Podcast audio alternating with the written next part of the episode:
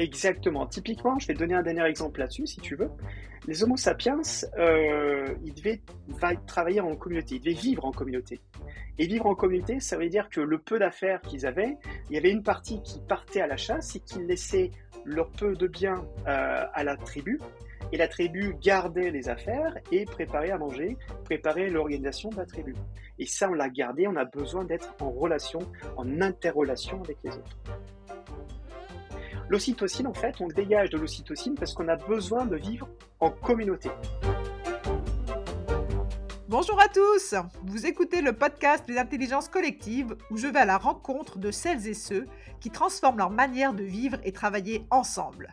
Les intelligences collectives, ce sont des outils et des réflexions à destination de tous ceux qui veulent déployer collectivement un projet. Dans chaque épisode, les invités partagent leurs expériences sur le sujet du faire ensemble pour vous aider à soutenir le développement de vos activités. Je suis Sophie Franz, consultante en stratégie et en conduite du changement. J'utilise chaque jour les méthodes d'intelligence collective pour épauler les organisations dans leur croissance grâce au pouvoir du collectif. si vous aimez ce podcast, n'hésitez pas à le partager et à lui mettre 5 étoiles et un commentaire sur votre plateforme d'écoute, cela m'aide beaucoup. Et maintenant, place à la conversation du jour. Belle écoute à vous! Bonjour à tous. Je reçois aujourd'hui.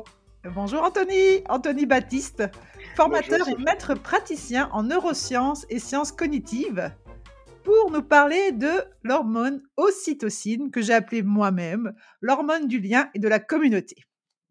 Anthony, tu as la tête du cabinet de créativité Mouton Rose.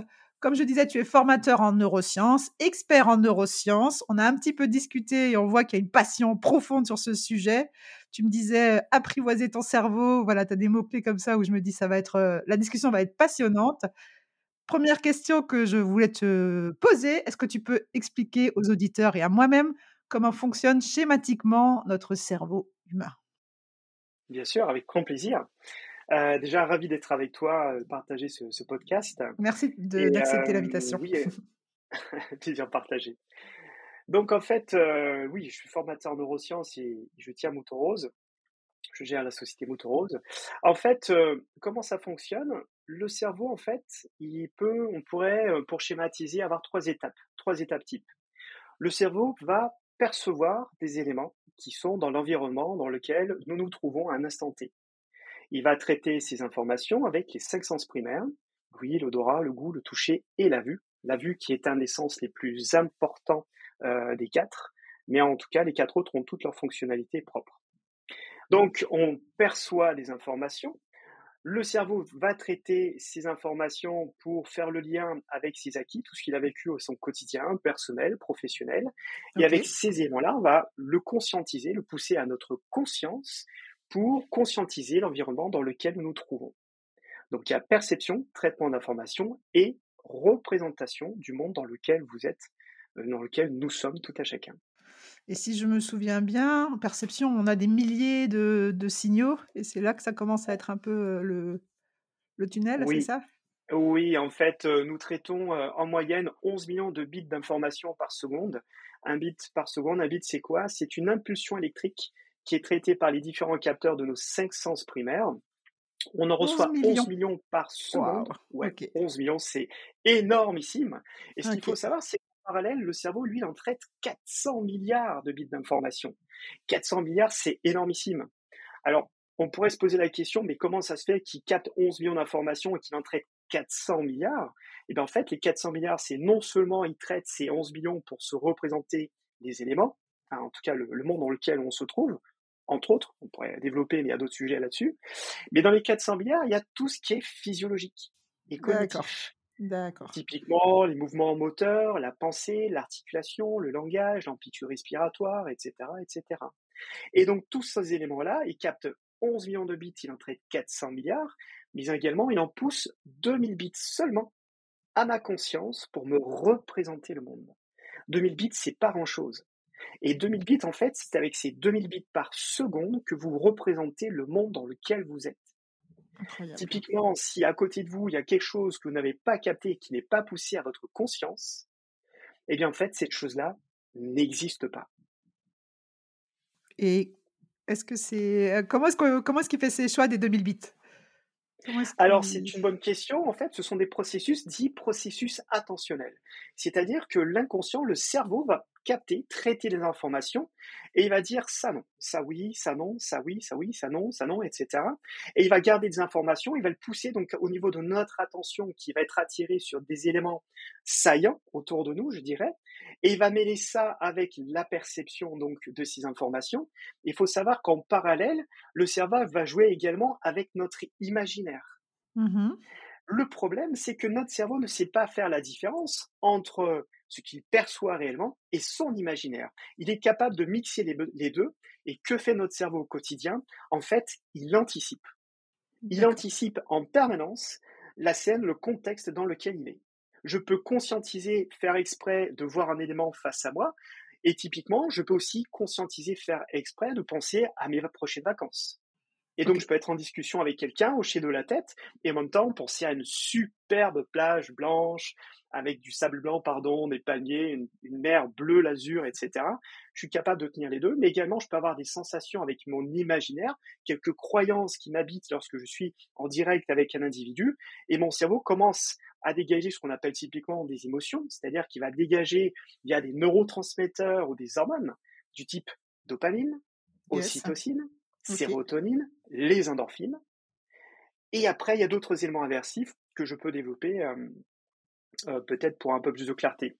Alors, tu nous as parlé d'ocytocine et je vais vraiment faire un focus là-dessus parce que si j'ai bien compris, c'est cette hormone du lien, de la communauté, etc. Mais je voulais juste revenir en arrière. comment est-ce qu'il trie? Est-ce que c'est justement ces circuits qui permettent. Tu parlais, à un moment, il dit oui, il dit non. Qu'est-ce qui se passe dans le cerveau pour trier ce oui, ça je prends, ça non, je prends pas? Je comprends. En fait, ça va dépendre de la stratégie de satisfaction addictive de l'individu. Je vais faire très, très simple. en fait, il y a autant d'individus sur cette planète que de représentations du monde. Du coup, on a une affectation de valeur. Ça, c'est ce que j'enseigne. En fait, on a différentes façons d'affecter de la valeur aux éléments qui nous entourent.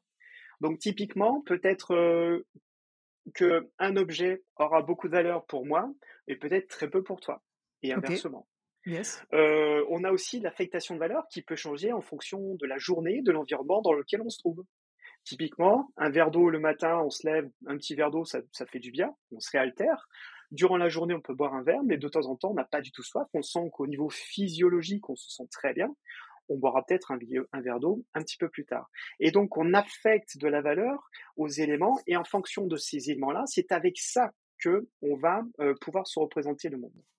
Et en fonction du contexte, de l'environnement, peut-être du temps, peut-être aussi par rapport à tes paradigmes, eh bien en fait, le processus attentionnel va définir que dans ces stratégies addictives, il y a en science au niveau de ton ascension un élément qui fait focus et qui va être attiré à ta conscience pour dire "Hey, regarde, ici il y a une très belle stratégie potentielle à obtenir." Et c'est ce qui va te mettre en mouvement pour aller chercher cette stratégie potentielle. Et peut-être que pour ton voisin, euh, ça n'a aucune valeur un instant T. Soit définitivement, soit de façon temporaire. Du coup, on est là, on est dans l'idée de la stratégie addictive et plutôt le circuit de la récompense avec la dopamine, l'ocytocine, etc. Et si je aussi, hein, parce que je fais aussi du marketing, on a aussi le contraire, le circuit de l'aversion, c'est ça? Oui, absolument. Tu peux nous expliquer ça? Oui, absolument. Alors, ce qui est extraordinaire, ce qu'il faut savoir, c'est que ça fait des millions d'années qu'on a les mêmes stratégies euh, physiologiques de la dopamine, ocytocine, sérotonine, les endorphines, et de la même façon pour les aimants aversifs. Et c'est là où on va sécréter ce qu'on appelle de la noradrénaline et du cortisol.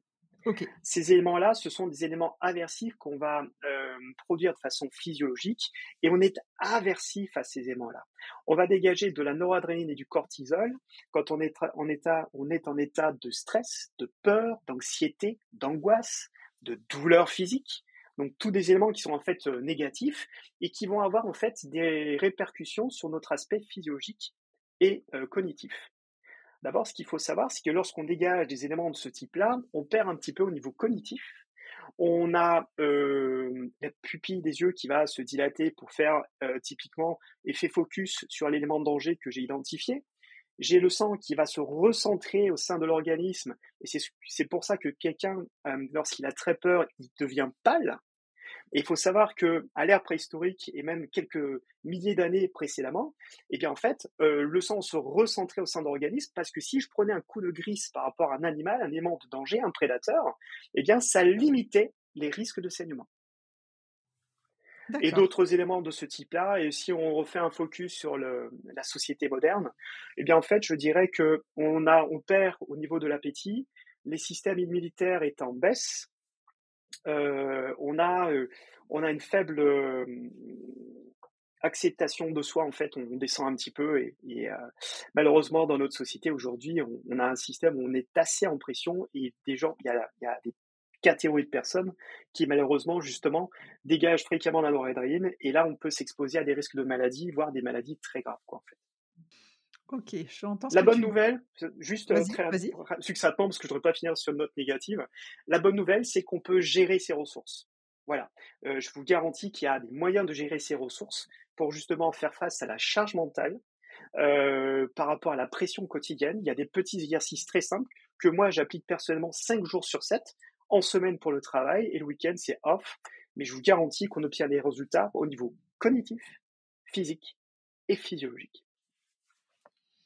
Ok, intéressant. Euh, là, on est donc sur la partie. Euh, alors, comment tu m'as dit ça? Euh, Nord, comment tu dis? Nord. Noradrénaline. Noradrénaline. Donc, c'est ce que le corps humain, le cerveau, essaye d'éviter. Et là, on est sur. Absolument. D'accord, ok. Alors, de temps en temps, on en a besoin pour certains éléments positifs, pour mettre la pression. Pourquoi est-ce qu'on dégage de la noradrénaline? C'est simplement pour être face à des situations de danger. Si on n'avait pas cet élément qui serait sécrété, sécrété, typiquement, je serais sur l'autoroute en train de regarder un camion qui me fonce dessus, je suis euh, debout sur la route, le camion arrive tout, euh, très très vite, et si je n'ai pas d'avertisseur me signant d'un élément de danger, ça servait à ça à l'époque, la noradrénaline, mais dans ce cas-là, je vivrais le danger et je me prendrais un camion en, pleine face. Euh, Intéressant. oui, donc notre cerveau, il est vraiment, je dirais, ancien. Il anticipe il anticipe et on est vraiment sur des, sur des habitudes aussi qui datent de, de Sapiens et enfin de. Ah, mais complètement. ok, très lointaines. Il y a très peu de différence entre aujourd'hui et cette époque-là. C'est ça qui est incroyable. Génial. si on part sur le circuit de la récompense, tu disais qu'il y a plusieurs neurotransmetteurs qui nous font du bien qu'on recherche, on est même addict, on a vraiment cette, cette idée de recherche. Tu en citais, tu as cité la dopamine, la sérotonine, l'ocytocine notamment. Est-ce que tu peux nous parler plus précisément de ce neurotransmetteur ocytocine? Qu'est-ce que c'est? Vers un petit focus là-dessus, s'il te plaît. Je t'en prie. Alors, l'ocytocine est une hormone. Les neurotransmetteurs, c'est quoi la différence?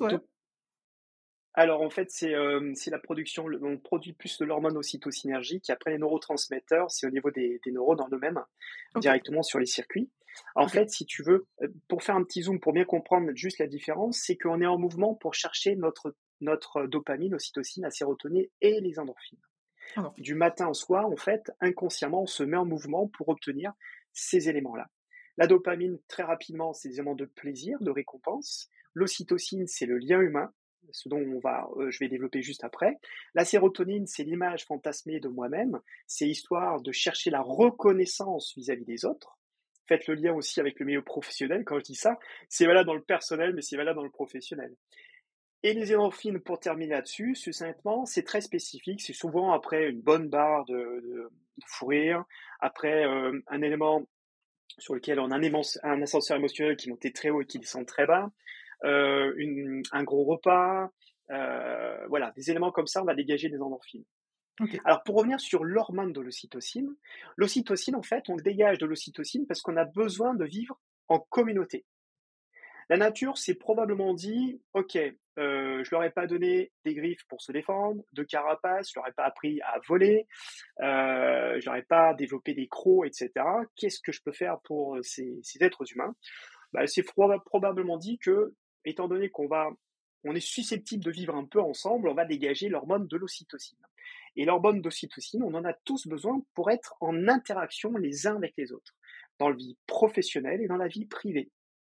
Et en fait, euh, j'enseigne dans les neurosciences, et on l'utilise notamment pour motorose aussi, on va enseigner le lien sur neuf, euh, neuf indicateurs.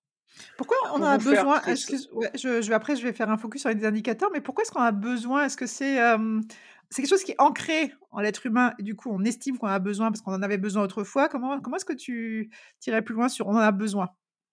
Eh bien, typiquement, pour faire très simple, si nous n'avions pas l'hormone de l'ocytocine, heu, bien, en fait, ce serait, heu, l'anarchie, la guerre, on s'entretuerait, heu, bah, on serait des prédateurs, en fait. Des prédateurs même entre nous. Donc ce serait, heu, le carnage, l'horreur. Alors, heu, on ne serait pas 8 sur la planète comme aujourd'hui, mais heu, il y aurait aucune aucune règle, aucune structure.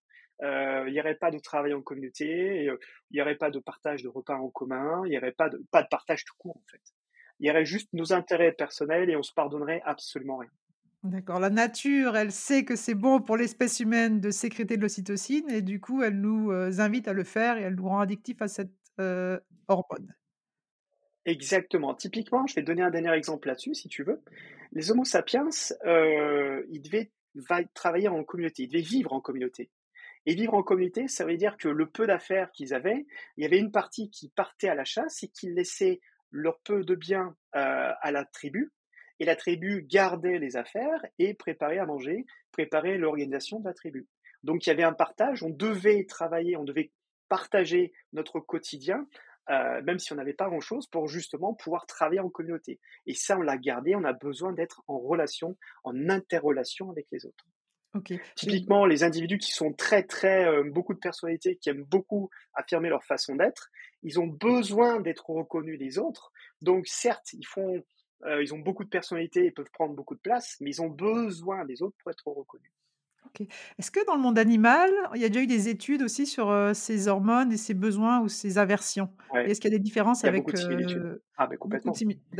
On fait beaucoup de tests en laboratoire avec des rats où justement, la structure du cerveau, alors elle est pas identique, mais elle est assez proche. On va dire relativement proche du cerveau humain, même si la structure n'est pas la même, on est bien d'accord. Mais avec le cerveau, avec les les rats, on fait pas mal de de tests et c'est là où on voit les stratégies justement de de de la dopamine, ocytocine, sérotonine et des endorphines, ainsi que de la noracorte. d'accord. Est-ce que, hem, juste comme ça pour, conclure cette partie-là, parce que, heu, sur toutes les espèces vivantes, plutôt animales, donc nous avec, on a la même stratégie ou est-ce qu'il y a des études qui disent, je sais pas, cette classe-là, y il y a une stratégie qui est un peu différente? Heu, non, on a les mêmes stratégies, sauf que, hem, notre cerveau s'est beaucoup plus développé par rapport aux espèces, heu, animales OK. et du coup, on approfondit on approfondit les réflexions, la pensée, hem et justement, on a on a développé des facultés cognitives qu'on ne retrouve pas dans la structure des animaux. Donc les animaux, c'est quoi? C'est, heu, la base, c'est la même que que celle qu'on a aujourd'hui, nous, les êtres humains et il y a 3 axes principaux depuis le jour 1 de votre vie jusqu'à la fin. Le premier, c'est survivre, Deuxième, c'est se nourrir et le dernier, se reproduire. Yes. Et ça, c'est commun à tous, tous les le règne, C'est animal. commun à tous, qu'on le veuille ou non, absolument, absolument. OK, intéressant. Donc on est, heu, on a tous besoin d'ocytocine, tous, là je mets Oui, voilà, nous et le reste. Hem, comment est-ce qu'on peut travailler, voilà ce cette production d'ocytocine? Est-ce que ça se travaille? Qu'est-ce qu'on peut faire pour, pour, générer cela? Bien sûr. Alors, évidemment, on a besoin de la dose dopamine, ocytocine, sérotonine, des endorphines, mais on va rester sur l'ocytocine. En effet, l'ocytocine, c'est le normalement des 4, humain. c'est ça que tu veux dire? Heu, Ouais, c'est ça, ce que je veux te on peut dire. pas faire que de l'ocytocine quoi. Ouais, voilà. d'accord, Là, on fait focus sur cet élément-là, mais au quotidien, on a on va jouer sur des stratégies, heu, des autres aussi. OK, très Mais bien. si on parle que de l'ocytocine, donc pour aller, heu, dans ton sens, hem, on a différents types de déclencheurs. À savoir que quand on travaille dans une entreprise, on a besoin de liens humains, quand on travaille en équipe. Bon, là, j'enfonce une porte ouverte, mais voilà. Hem, les déclencheurs au niveau de l'ocytocine, il y en a plusieurs. Il peut y en avoir un du type, heu, être avec un collaborateur et heu, partager un café ou un repas. Ça va créer ce qu'on appelle un lien ocytocinergique. Le contact physique, ça peut être également, une poignée de main, la bise lorsqu'on est relativement proche de la la personne ou en tant que manager, en tant que gérant d'entreprise, on peut aussi simplement mettre une main sur l'épaule du collaborateur et lui dire: «Je suis vraiment content du du travail que tu as réalisé», sans omettre, hem, le nom de la tâche qui a été, heu, réalisée par la personne. Ça, ça, produit plus d'ocytocine que si j'avais juste dit ah super ton super ce que tu as fait. Enfin, la, la, le toucher aussi, c'est ce que j'entends. Le toucher, absolument. Une main sur l'épaule ou sur le dos, le haut du dos, bien entendu. Hein.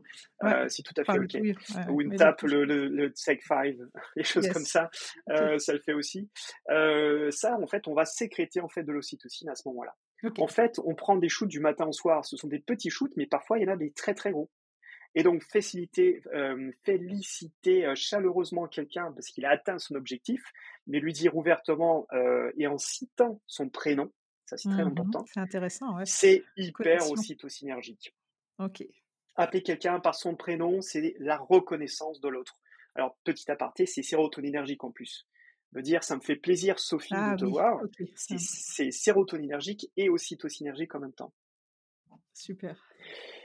Il y a différents euh, types de liens aussi qu'on peut avoir. Alors, on va mixer entre le privé et le professionnel, mais euh, on peut se sentir dans un contexte de sécurité dans l'entreprise. C'est tout bête, mais je suis dans une structure, je suis avec des collègues, on se connaît tous, peut-être plus ou moins en fonction des services, parce que le service était un petit peu loin, euh, le, service d'après, je sais pas. Et que du coup, quand on va discuter, interagir ensemble, je sais que je suis dans, dans un contexte de sécurité. Donc, inconsciemment, je vais dégager nos cytocines Avoir la sensation de faire partie d'un groupe. On peut jouer avec ça et donner du sens. Pourquoi moi, collaborateur, je travaille dans votre société, dans ta société? C'est pas juste avoir une mission de travailler dans une structure, et c'est aussi de me donner du sens aux cytocines, de la reconnaissance sérotonine. Et de temps en temps, marquer un élément de plaisir, c'est de la dopamine. Par petite dose saupoudrée qui va me donner du lien et qui va me permettre de m'engager vis-à-vis de l'autre. Après ça, il faut faire attention sur un élément. Il y a ce qu'on appelle le phénomène d'habituation. Mmh Typiquement, euh, si pour féliciter un collaborateur, je l'invite à déjeuner, Ok, c'est sympa, c'est dopaminergique, ocytocinergique, ça crée du lien. On va passer un bon moment. Mais si le lendemain, je fais la même chose, et si le lendemain midi, je fais la même chose et je refais la même chose le soir même, au bout d'un moment, il y a un phénomène d'habituation. C'est normal, on va manger ensemble. Mmh Mais il n'y a plus le phénomène ocytocinergique ou dopaminergique dans la notion de plaisir de manger un plat que j'aime en lien avec mon N plus 1 ou avec mon collaborateur. Donc le but du jeu, c'est de marquer ça par intermittence, saupoudrer de façon subtile. Là, il y a toute une stratégie à partager. Et là, il faudra plus d'une demi-heure pour en discuter. Et en effet, à partir de ce moment-là, on va avoir des stratégies qui vont permettre d'engager la personne tout en ayant des, des éléments de récompense, de la dopamine, qu'on peut trouver par parcimonie auprès des équipes. Vraiment intéressant. Euh, donc, on a différentes euh, stratégies. Ouais, tu utilises de vos stratégies hein, pour euh, peut-être aider l'autre à, produire cette ocytocine. J'ai noté des choses voilà, relationnelles, le prénom, l'intégrer dans un groupe, le toucher. C'est intéressant aussi ce, point de vigilance sur l'habituation. parce que, comme vous dites, c'est une sorte de drogue, quoi, hein, c'est ça. C'est qu'à un moment, on attend un, palier, un seuil, et que on n'a plus la même production qui se. Appétence, complètement. D'accord, ok. Il y, en a un petit dernier que je vais citer, et puis je vais m'arrêter là-dessus, parce qu'il y en a neuf des déclencheurs, mais euh, il y a l'écoute active. C'est bête comme chou. Je sais que tout le monde sait que l'écoute active est importante, mais s'il vous plaît, essayez d'être en posture d'écoute active avec vos collaborateurs. Vous allez voir que vous allez marquer un maximum de points. Euh, en lui montrant, vous signifiant par rapport à votre posture, en regardant droit dans les yeux, en hochant de la tête, en étant avec lui. Alors de temps en temps, parce que on le fait tous, hein, euh, soyons clairs là-dessus. Parfois, on a moins d'écoute active, on est plus en train de penser euh, peut-être du, dossier du pont ou de quoi que ce soit, euh, ou alors on est, on a l'esprit relativement occupé.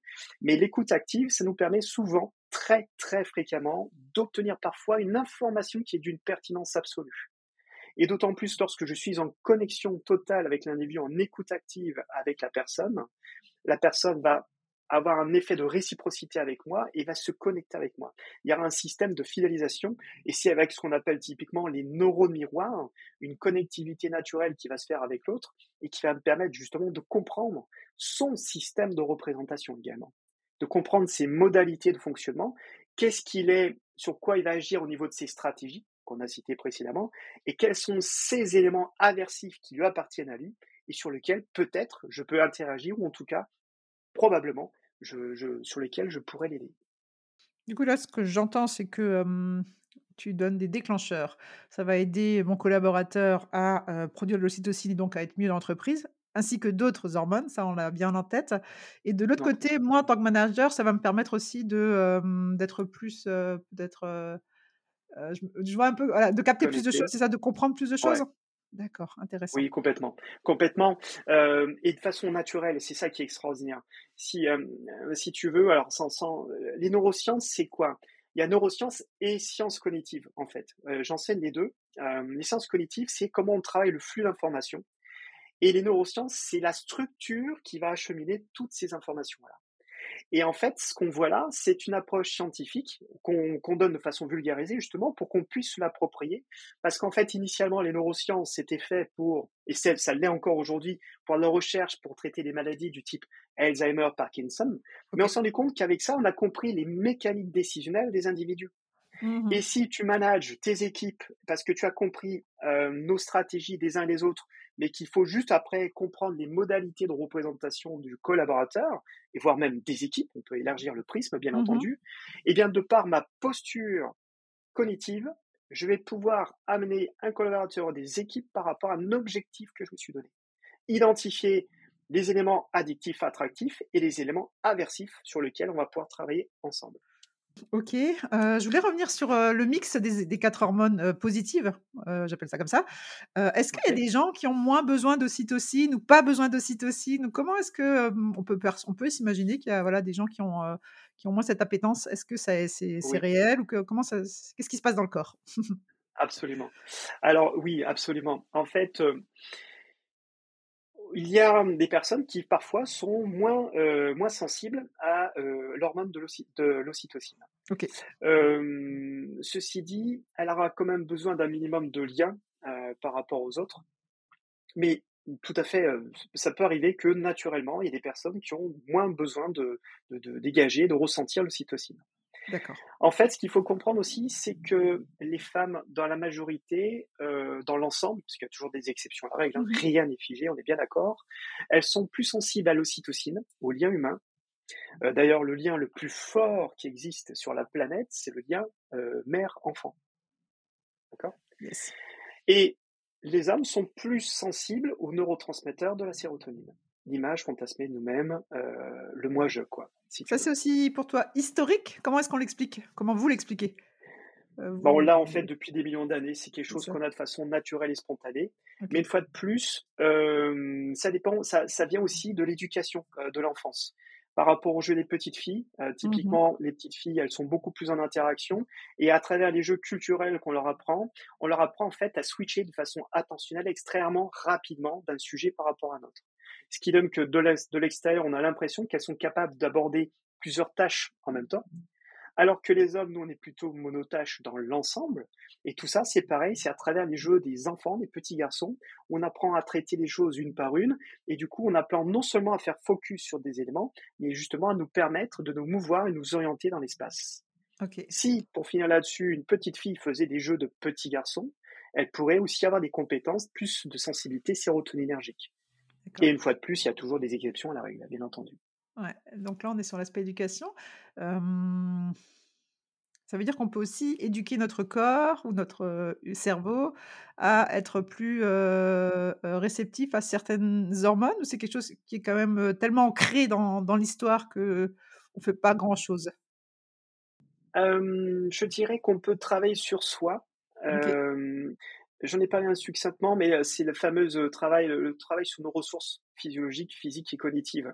Heu, il y a des solutions. Il y a des solutions pour se sentir bien mentalement, de façon physique, physiologique. Dernière porte que je vais rouvrir. Société, on dit, elle est de plus en plus individuelle, individualiste et cetera et cetera.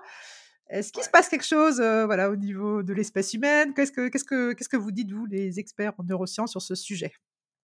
Ah, c'est un vaste débat. C'est un très, très, très, très, très vaste débat. Hem, il est très complexe. Cette question, c'est une bonne question, mais elle est très complexe. Je pense que là, il y a tout un laïus à développer. Hem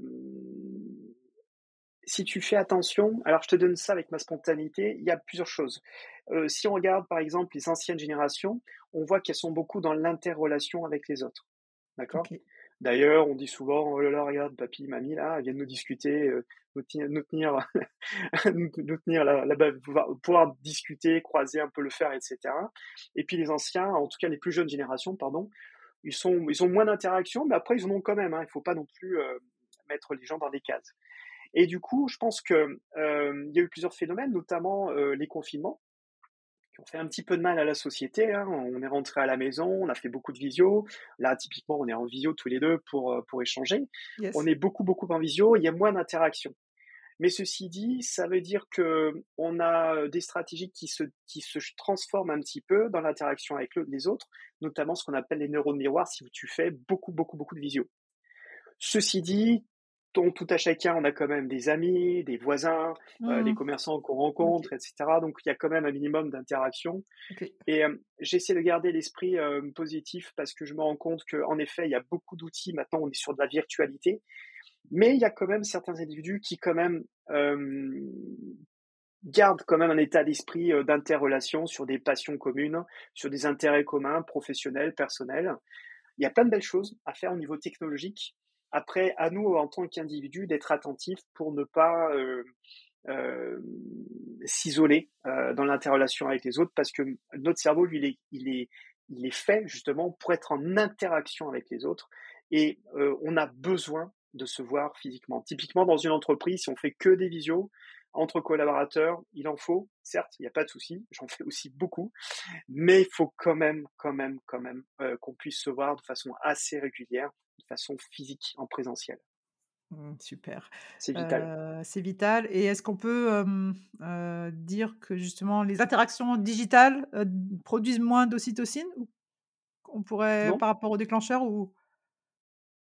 On va en décrocher, alors on va en dégager, on va sécréter l'ocytocine, mais ça va être des petites shoots, des petits shoots, parce qu'on se voit derrière un écran. Donc il y aura quand même des shoots d'ocytocine, mais ne seront jamais aussi forts que lorsqu'on va rencontrer quelqu'un en présentiel.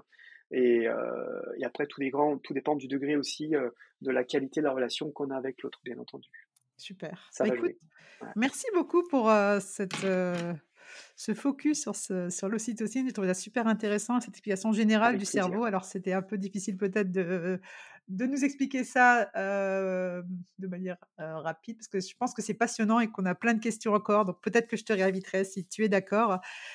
Est-ce qu'on peut finir, si, ou si les gens veulent te contacter pour en savoir plus en disant mais Sophie aurait dû poser cette question, où est-ce qu'ils te, où est-ce qu'ils te contactent? Qu'est-ce que je donne mon mail? Qu'est-ce que Ton mail ou LinkedIn oh, Sur LinkedIn, sur LinkedIn, carrément. Ok. Donc Sur LinkedIn, euh, alors il y a une petite, euh, une petite subtilité. Je m'appelle Anthony, donc c'est sans H, parce que si vous tapez avec H, vous ne trouverez jamais. Donc Anthony A-N-T-O-N-Y, Baptiste, c'est mon nom de famille. Et sur LinkedIn, vous pouvez me retrouver et, j'aurai plaisir à échanger avec vous. Et prochainement, tu devrais sortir une chaîne YouTube, tu me disais. oui. Avec le nom de, alors, de ton cabinet, c'est ça? Voilà, c'est ça. Voilà, Mouton Rose. En fait, euh, je me suis challengé, euh, et d'ailleurs pas plus tard que ce week-end, je vais faire euh, quelques tournages. Je vais tenter de réaliser quelques vidéos pour partager certains tips que je mettrai sur LinkedIn. et sur YouTube, en fait, on retrouvera des vidéos, mais qui seront beaucoup plus longues. Génial. Donc, j'essaierai intéressé par ce sujet.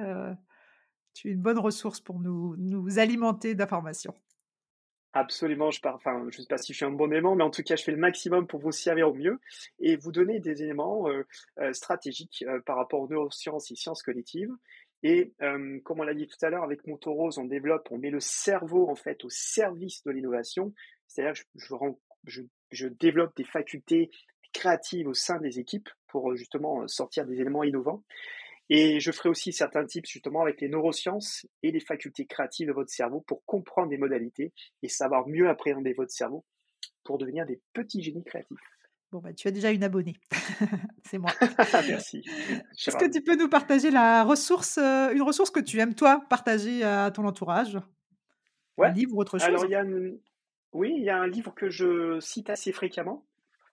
C'est, euh, il est très bien. Alors, c'est surtout neuroanatomique mais il traite quand même de, pas mal de choses et qui vous explique comment fonctionnent nos cinq sens primaires, comment est structuré notre cerveau, le système limbique, bon, là, voilà, etc., etc. Et c'est un livre qui s'appelle Le Grand Larousse du cerveau. Voilà. Le Grand Larousse du cerveau, c'est un très beau livre avec de belles maquettes en trois dimensions. Euh, elle te montre des coupes en vue sagittale, euh, donc qui nous permettent de comprendre un petit peu euh, de façon miroir comment est, est, est structuré le cerveau. C'est très intéressant. Il est vraiment, je le recommande à chaque fois, à chaque fois que je donne. Génial. Le grand livre du cerveau. Est-ce que tu peux nous Ouais. partager également la valeur qui te porte? Oui, bien sûr. Euh, alors, j'ai avec euh, ce que j'ai appris avec les neurosciences et sciences cognitives, et je continue à me nourrir, ça va de soi. euh, surtout parce que on suit la recherche de la communauté scientifique et justement on la vulgarise pour la partager auprès des autres. Et ce que j'ai compris avec le temps, c'est que je cherche plus à convaincre les autres. Comme j'ai compris qu'il y a autant d'individus que de représentations du monde, je cherche plus à les convaincre. Je ne perds pas cette énergie. Je préfère la dépenser sur d'autres choses de façon constructive, d'accompagner, de guider euh, mes équipes, mes collaborateurs et à les faire monter, et mes clients bien sûr, à les faire monter en compétences et leur permettre d'appréhender ça et de les mettre en pratique dans leur quotidien. Ok. Donc, une fois que je comprends leur système de représentation de mes interlocuteurs, on va pouvoir interchanger, comprendre ces craintes et de justement soit y travailler dessus, soit justement faire de sorte à ce que cette stratégie aversive n'existe plus pour pouvoir euh, obtenir plutôt euh, des stratégies addictives auprès de ces derniers. Donc, on a chacun nos réels. Il y a autant d'individus que de représentations du monde. Et du coup, là-dessus, il y a un terrain de jeu qui est extraordinaire. Et de façon éthique. Ça, j'y tiens. Génial. Et non pas manipulatif comme certains marketing ou marketeurs. Exactement. Heu, est-ce que est-ce que est-ce que tu peux nous donner ta définition de l'intelligence collective? Oui, alors j'ai réfléchi à ça. Et j'avais une phrase que j'aime beaucoup citer, euh, qui vient de Guillaume Mathias. Et euh, Guillaume Mathias dit ceci. Et moi, j'aime beaucoup cette phrase. Je, me- je me- je me suis euh, vraiment... euh, ça fait partie de mon ADN. Elle dit ceci, elle dit, je réunis ce qui est éparse, et de plusieurs, je ne fais qu'un. Joli, d'accord, j'ai renié ce qui était passé. Bah, écoute, super. Je vais garder ça dans mes, heu, dans toutes mes définitions de la science collective, mais c'est vrai que c'est une belle, heu, manière de de définir cela. Elle est magnifique. Ouais, Merci beaucoup pour, heu, pour tout ça. avec plaisir. Je vais te laisser partir. Je te remercie encore pour ce partage et puis, Merci à toi, heu, c'était super. on se on se tient, on on surveille ta ta ta chaîne YouTube notamment. Let's keep contact. Oui, avec grand plaisir en tout cas. Merci beaucoup, Sophie. À bientôt Anthony, au revoir. À très bientôt. Au revoir.